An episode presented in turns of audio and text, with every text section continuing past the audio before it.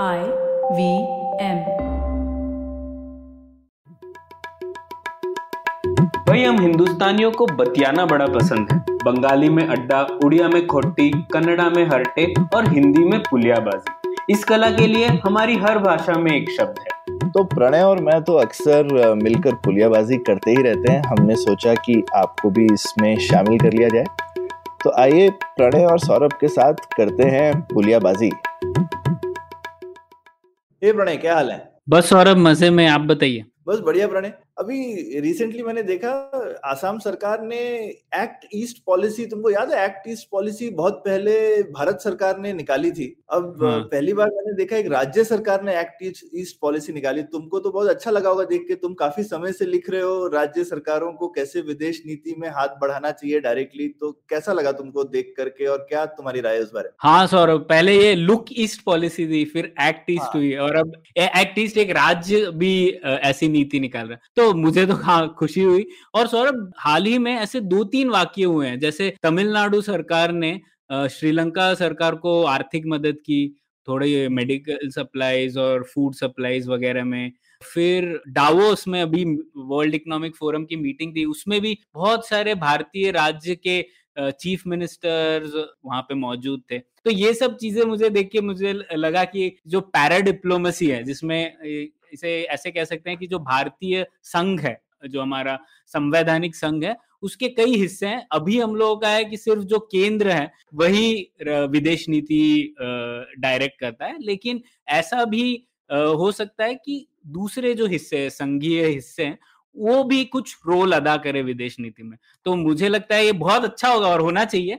ये हमारे अभी के जो प्रधानमंत्री हैं वो खुद जब सीएम थे उन्होंने काफ़ी चीज़ें इन्वेस्टमेंट वगैरह के लिए चाइना वगैरह कई दू, दूसरे देशों से उन्होंने संबंध रखे थे। तो मुझे तो लगता है ये बहुत ही पॉजिटिव स्टेप है और आगे भी होना चाहिए। आपको क्या लगता है?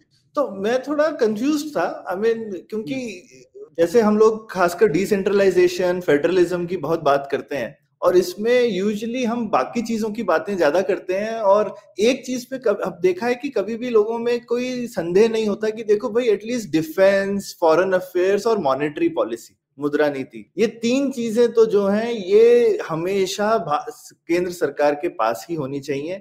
इसमें राज्यों का कोई रोल नहीं है। इनफैक्ट बाकी जगहों भी राज्य में केंद्र ने अपनी टांग ज़्यादा अड़ाई हुई है, जैसे एजुकेशन हो गया एग्रीकल्चर हो गया, वगैरह वगैरह। उसमें कम करे या पुलिसिंग हमने पूरी की पूरी राज्यों को दे रखी है तो अब लेकिन यहाँ पे अब तुमको नहीं लगता कि कहीं कंफ्यूजन हो सकता है? मान लो भारत सरकार बोले मैं तो श्रीलंका को नहीं देना चाहता एड और तमिलनाडु दे दे। तो तुम बताओ हम्म। कैसे हैंडल करोगे ये चीज़? हाँ नहीं बिल्कुल ये तो होना संभव है शायद स्वाभाविक भी है लेकिन मुझे लगता है एक तो हम लोग ये पहली बार नहीं कर रहे कई संघीय जो राज्य हैं वो कर चुके हैं ये जो जैसे ऑस्ट्रेलिया है ऑस्ट्रेलिया काफ़ी आगे है पैरा डिप्लोमेसी में कनाडा भी है। तो ऑस्ट्रेलिया का सौरभ जैसे आपको पता होगा बैंगलोर में ही विक्टोरिया और शायद क्वींसलैंड दोनों का प्रेजेंस है। कॉन्सुलेट हम्म। नहीं है ऑस्ट्रेलिया का अभी तक लेकिन इन लोगों के इन्वेस्टमेंट और ट्रेड आर्म्स है। तो मैं ये कह रहा हूँ ऐसा नहीं है कि अ, मतलब महाराष्ट्र की खुद की विदेश नीति हो सकती है जो कि भारत से अलग होगी या फिर तमिलनाडु की अलग होगी। लेकिन ऐसे कुछ हिस्से हैं जिसमें राज्यों का रोल शायद ज़्यादा महत्वपूर्ण है केंद्र की विदेश मंत्रालय से। तो जैसे मैं बताता हूँ इन्वेस्टमेंट और ट्रेड अब इन्वेस्टमेंट और ट्रेड तो वैसे ही फेडरलाइजेशन हो चुका है उसका, क्योंकि आप देखते हैं इन्वेस्ट कर्नाटका इन्वेस्ट महाराष्ट्र, ये सब तो राज्य स्तर पर ही चलती हैं स्कीमें तो हम्म। इससे और इन्वेस्टमेंट का में जो भी देखें आप इन्वेस्टमेंट में लैंड अलॉट करना है ये सब जो पॉलिसीज़ हैं इलेक्ट्रिसिटी वाटर ये सब किसके हाथ में है ये तो राज्य के सरकार के हाथ में है ना? तो आर्थिक तौर पे जो आर्थिक नीतियाँ हैं, मुझे लगता है कि उसमें हमारे जो राज्य हैं, वो खुद से अपने टर्म्स पे ये सब विदेश में भी रिश्ते बना सकते हैं। और ये भी है ना, सौरभ, हमारे राज्य कितने बड़े हैं? यूपी अगर एक कंट्री होता खुद तो वो तो विश्व के top ten most populous countries में से आता है ना? ऐसे कई कर्नाटका में भी छह करोड़ लोग हैं वगैरह वगैरह। तो ये राज्य जो है ये बहुत बड़े इकोनॉमिक यूनिट्स हैं खुद इकोनॉमिकली इंटीग्रेटेड हैं दूसरे कंट्री से दूसरे राज्यों से। तो मुझे लगता है वहाँ पर अ, हम लोग सिर्फ़ आर्थिक तौर पर और ये सरकार डिटरमिन कर सकती है कि किस नीति पर फ्रीडम होना चाहिए। और ऐसा भी नहीं है कि ये राज्य जो चाहे वो कर सकते हैं ठीक है? क्योंकि संविधानिक तौर पर फॉरेन अफेयर्स जो ये विषय है, ये यूनियन लिस्ट में आता है। तो ठीक है यूनियन गवर्नमेंट थोड़ा देख सकती है कि क्या हो सकता है, क्या नहीं। लेकिन उसके अलावा डे टू डे तौर पर वगैरह ये सब मुझे लगता है कि राज्य सरकार अच्छे से कर सकते हैं। तो ये अच्छा नहीं रहेगा कि अगर केंद्र सरकार इसकी कोई गाइडलाइन ही बना दे कि भाई हमको लग हम देख रहे हैं अब कि हमेशा गाइडलाइन तो। हमेशा तभी आती है जब एक बार कोई कर, होने लगती है चीज़ तो फिर उसको लगता है कि कुछ गाइडलाइन बना लो कि भाई अलग अलग राज्य सरकारें खुद से आउटरीच कर रही हैं बाहर के देशों से संबंध बनाना चाहती हैं तो भाई ये ये हिस्से हैं ऐसे संबंध बना लो जो करो एटलीस्ट उसकी हमको एक रिपोर्ट भेज दिया करो कि कर क्या रहे हो हम ताकि हमको पता रहे है ना? और इससे एक बार ऐसा हो जाएगा तो शायद जो राज्य थोड़े संकोच में है कि हमको नहीं करना चाहिए उनको भी एनकरेजमेंट मिले कि भाई एक वाइट लिस्टिंग हो गई है केंद्र सरकार की तरफ़ से क्योंकि कुछ अभी ऐसा लगता है मुझे कि जो थोड़े से कॉन्फिडेंट राज्य है वो कहते हैं हम करेंगे। जिसको बोलते हैं अगर केंद्र सरकार ने मना किया तो चुप हो जाएँगे पर नहीं मना कर रहा तो कर लेते हैं ना। ये तो अभी अन ग्रे एरिया है बेसिकली है ना? हम्म। लेकिन अगर इस ग्रे एरिया को थोड़ा प्रॉपरली वाइट ही बना दे सरकार और केंद्र सरकार के लिए भी अच्छा है क्योंकि हमेशा से हमने देखा है काफ़ी बार हमने भी डिस्कस किया है कि विदेश मंत्रालय के पास में संसाधन बहुत कम है हिंदुस्तान में है ना? हम्म। खासकर ट्रेड डिप्लोमेसी वगैरह हमको बहुत कुछ करने की ज़रूरत है लेकिन हम नहीं कर सकते। अगर वो कैपेसिटी बिल्डिंग करना भी चाहे विदेश मंत्रालय तो उनको दस बीस साल से कम नहीं लगने वाला है कैपेसिटी बिल्डिंग करना है ना? तो वो खुद ही जानते हैं खुद ही बोलते भी हैं ये। तो ये उनके लिए तो बहुत अच्छा है कि अचानक से उनको और तीस राज्य हैं जो कि उनके साथ बोले कि चलो हम भी थोड़ा एक हाथ लगा लेते हैं आपकी कैपेसिटी बढ़ गई ना किसी चीज़ में।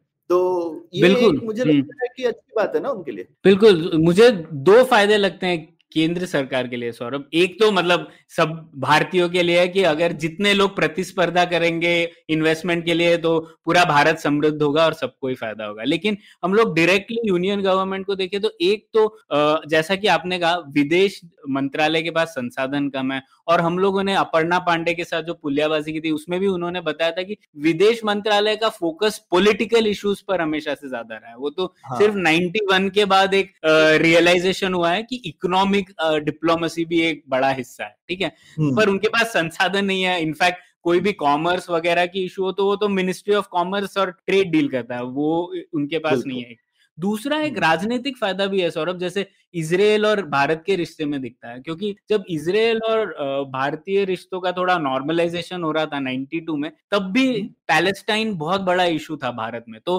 केंद्र सरकार खुद से ये नहीं जताना चाहती थी कि हम लोग इसराइल के साथ करीबी रिश्ते बनाने वाले हैं। तो उसमें क्या हुआ ना एटीज से नाइन्टीज वगैरह में राज्य सरकार को उन्होंने थोड़ा फ्रंट फुट पे लाने दिया। तो महाराष्ट्र सीएम गए थे तीन चार बार नब्बे के दशक में इसराइल में कर्नाटका में कुछ हुआ। तो ये कई चीज़ें इसके ऊपर एक किताब भी है निकोलस ब्लैरल की। तो उन्होंने इसका वर्णन किया कि किस तरीके के से राज्य है वो पॉलिटिकली इसराइल से डील कर रहे थे और जिससे कि भारत सरकार थोड़ा डिस्टेंट रख रही थी देख रही थी कैसा हुआ और जब उनको लगा एक कंफर्टेबल पेस पर पहुँच गया तब हम लोगों ने फॉर्मली 92 में रिश्तों को नॉर्मलाइज किया। तो ये भी एक फ़ायदा हो सकता है। तो यूनियन गवर्नमेंट को डायरेक्टली दो फ़ायदे हैं और भारत समृद्ध होगा वो तो सभी के लिए फ़ायदा है। नहीं ये तुमने बड़ी अच्छी चीज़ बोली मतलब बेसिकली एक तरह से केंद्र सरकार को और विकल्प मिल जाते हैं चीज़ें करने के लिए और हमेशा विदेश नीति और डिप्लोमेसी में तो विकल्प है ना जो कि सबसे इम्पोर्टेंट है। तो अगर आपके पास जितने विकल्प हो उतना अच्छा है कभी भी कोई बात अब जैसे चाइना से थोड़ी एक ऊपर से लड़ाई चल रही हो लेकिन आप बोल सकते हैं कि भाई ठीक है इधर लड़ाई है लेकिन कोई राज्य अगर काम कर रहा है तो एक चैनल खुला भी रहता है। है ना? सेम श्रीलंका से भी थोड़ा हमारा हॉट कोल्ड होता रहता है। तो आप हॉट हम्म। कोल्ड जो है वो किसी राज्य के थ्रू हॉट रख सकते हो जब सेंटर के थ्रू कोल्ड है तो। रहा है तो ये अच्छे तरीके हैं मेरे हिसाब से। ये बहुत हाँ. बढ़िया पॉइंट बोला और सौरभ अभी आप देखें तो कई राज्यों में ऑलरेडी डिपार्टमेंट है एक्सटर्नल अफेयर्स का लेकिन वो एक्चुअली डायस्पोरा अफेयर्स है। तो पंजाब अच्छा। और केरला इन दोनों में ऑलरेडी। एक ऐसा प्रोटो क्या बोलते हैं उसको? प्रोटो फॉरेन मिनिस्ट्री है। हाँ, हाँ, हाँ, हाँ। तो पर वो जनरली उनके जो विदेश में लोग रहते हैं उनके बारे में ही डील करते हैं लेकिन एक इंस्टीट्यूशनल मैकेनिज्म है जिसको हम, हम लोग उपयोग कर सकते हैं और मेरा बड़ा आइडिया ये था सौरभ कि मुझे नहीं लगता सब तीस राज्य ये करेंगे और मुझे नहीं लगता उन्हें हम्म। करना भी चाहिए राज्यों की खुद की चॉइस है लेकिन कुछ राज्यों की अगर इच्छा हो तो मुझे लगता है जैसे कर्नाटका और कर्नाटका जैसे राज्यों को तो खुद की जो ट्रेड एंड इन्वेस्टमेंट प्रेजेंस होता है वो होना चाहिए तीन चार विश्व के टॉप इन्वेस्टमेंट डेस्टिनेशन पे। तो क्यों ना न्यूयॉर्क और सैन फ्रांसिस्को या फिर शांघाई में कर्नाटका का ट्रेड ऑफ़िस हो। और ये भी कर सकते हैं कि और हम लोग थोड़ा स्पेसिफिक भी सोच सकते हैं ना, जैसे कर्नाटका बोल रहा है, मेरे को सेमीकंडक्टर करना है तो वो शेंजन में जाके खोले। है ना? अगर उसको इलेक्ट्रॉनिक्स इंडस्ट्री के साथ में ताल्लुकात बनाने हैं जैसे ताइवान के साथ हमको प्रॉब्लम होती है लेकिन कर्नाटका का अगर जाकर के ताइवान में खोल ले ऑफ़िस तो उसके लिए तो कोई प्रॉब्लम नहीं होगी ना? तो ये हाँ, एक हाँ, तरीके हम्म। हैं मेरे हिसाब से करने के लिए। या तमिलनाडु जैसे ऑटोमोटिव इन्वेस्टमेंट ज़्यादा अट्रैक्ट करना चाहता है तो वो बोलेगा यार ये भारत सरकार तो जाके न्यूयॉर्क और वॉशिंगटन ही देखेगी हम डिट्रॉइट में जाके अपना ऑफ़िस खोलते हैं है ना? बिल्कुल तो अलग अलग राज्य हम्म। सरकारें थोड़ा अलग तरह से भी सोचेंगी इन चीज़ों के बारे में। बिल्कुल अभी हमारे पास सिर्फ़ एक तीर है जिसके हम्म। जिससे हम लोग बहुत कुछ कहना चाहते हैं अगर हमारे पास तीस तीर हो तो बहुत कुछ अलग अलग हर राज्य अपना इंटरेस्ट देखेगा ना जैसे आपने बोला तमिलनाडु डेट्रॉइट में इंटरेस्टेड होगा शायद कर्नाटका शंजन में इंटरेस्टेड होगा तो कई लोग इसको ऐसे देखते हैं कि अरे विदेश नीति तो ऐसे मतलब राज्य अगर इसमें आ गए तो बापरे कुछ एकदम भूचाल आ जाएगा और हम्म। भारत के टुकड़े टुकड़े हो जाएँगे ऐसा अगर हम हम्म। लोग सोचेंगे तो शायद ठीक नहीं होगा। इवन चाइना जैसे सेंट्रलाइज स्टेट में भी, सौरभ, उनके राज्यों ने काफ़ी ये इकोनॉमिक डिप्लोमेसी की है। उनके राज्य की, खुद की दूसरे राज्यों से रिलेशन तो हमें वो डरने की ज़रूरत नहीं है। और केंद्र सरकार का फाइनली रिस्पॉन्सिबिलिटी अकाउंटेबिलिटी उनकी तरफ़ ही होगी। और वो, मुझे लगता है उनके पास कई तरीके हैं अंश्योर करने के कि राज्य भारत जो केंद्र सरकार की ओवरऑल फॉरेन पॉलिसी है उससे भटके ना। लेकिन हम्म। हम लोगों के पास और तरीके हैं उसे मैनेज बढ़िया बढ़िया। नहीं ये बहुत बहुत बढ़िया आज सही में छोटी छोटी पुलियाबाजी लेकिन एकदम दमदार टॉपिक पे थी। तो बहुत मज़ा आया ये डिस्कशन करके प्रणय।